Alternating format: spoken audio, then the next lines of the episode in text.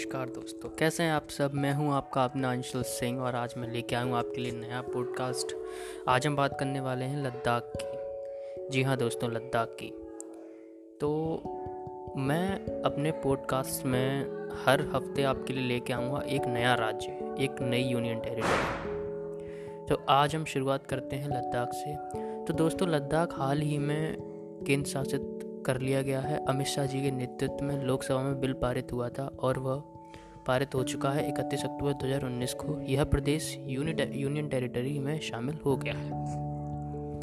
दोस्तों, हमारा लद्दाख उत्तर में काराकोरम पर्वत और दक्षिण में हिमालय पर्वत के बीच में है। क्या आपको पता है यहाँ भारत की सबसे कम जनसंख्या रहती है? हमारा भारत गिलगिट बल्टिस्तान और अक्साई चीन को भी लद्दाख का भाग मानता है, जो अभी गिलगित बल्तिस्तान पाकिस्तान के कब्जे में है और अक्साई चीन चीन के कब्जे में है। हमारे लद्दाख की जो राजधानी है, वो है लेह और इसके दो ज़िले हैं, लेह और करगिल। यहाँ की राज व्यवस्था उपराज्यपाल राधा कृष्ण माथुर संभालते हैं और सांसद जो यहाँ के हैं, वो हैं जमयांग सैरिग नामग्याल, जो कि भाजपा नेता हैं। इसका न्यायालय जम्मू एंड कश्मीर उच्च न्यायालय है। दोस्तों, हमारे लद्दाख का क्षेत्रफल उनसठ हज़ार एक सौ छियालीस किलोमीटर स्क्वायर मतलब बाईस हज़ार आठ सौ छत्तीस वर्ग मील है। इसकी अधिकतम ऊंचाई सात हज़ार सात सौ बयालीस मीटर, यानी पच्चीस हज़ार चार सौ फीट, और निम्नतम ऊंचाई पच्चीस हज़ार पच्चीस सौ तीस मीटर, यानी आठ हज़ार तीन सौ सत्तर फीट।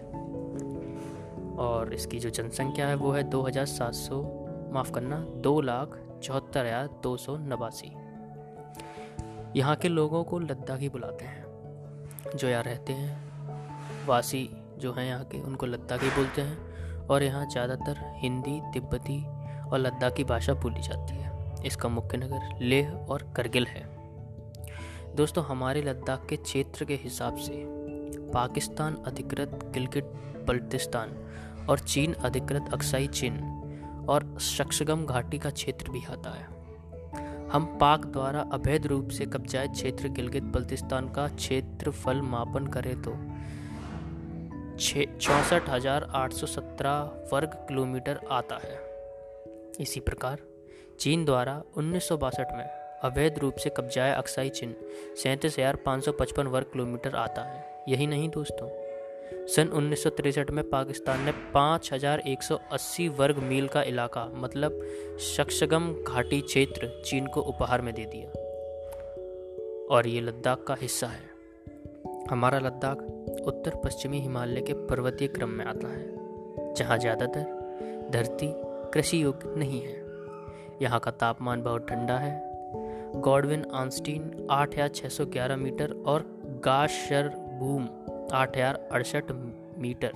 यहाँ की सर्वाधिक ऊँची चोटियाँ हैं। आगे बढ़ते हैं दोस्तों और बात करते हैं टूरिज़्म की। अगर आप प्लानिंग कर रहे हैं घूमने की तो लद्दाख से बेहतर आपको क्या चाहिए?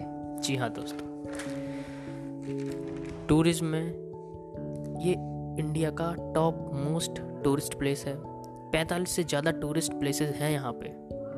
मैं कुछ नाम बता रहा हूँ, जैसे Zanskar valley, Nubra valley Spituk Gompa Hemis national park, Shanti Stupa Khardungla pass.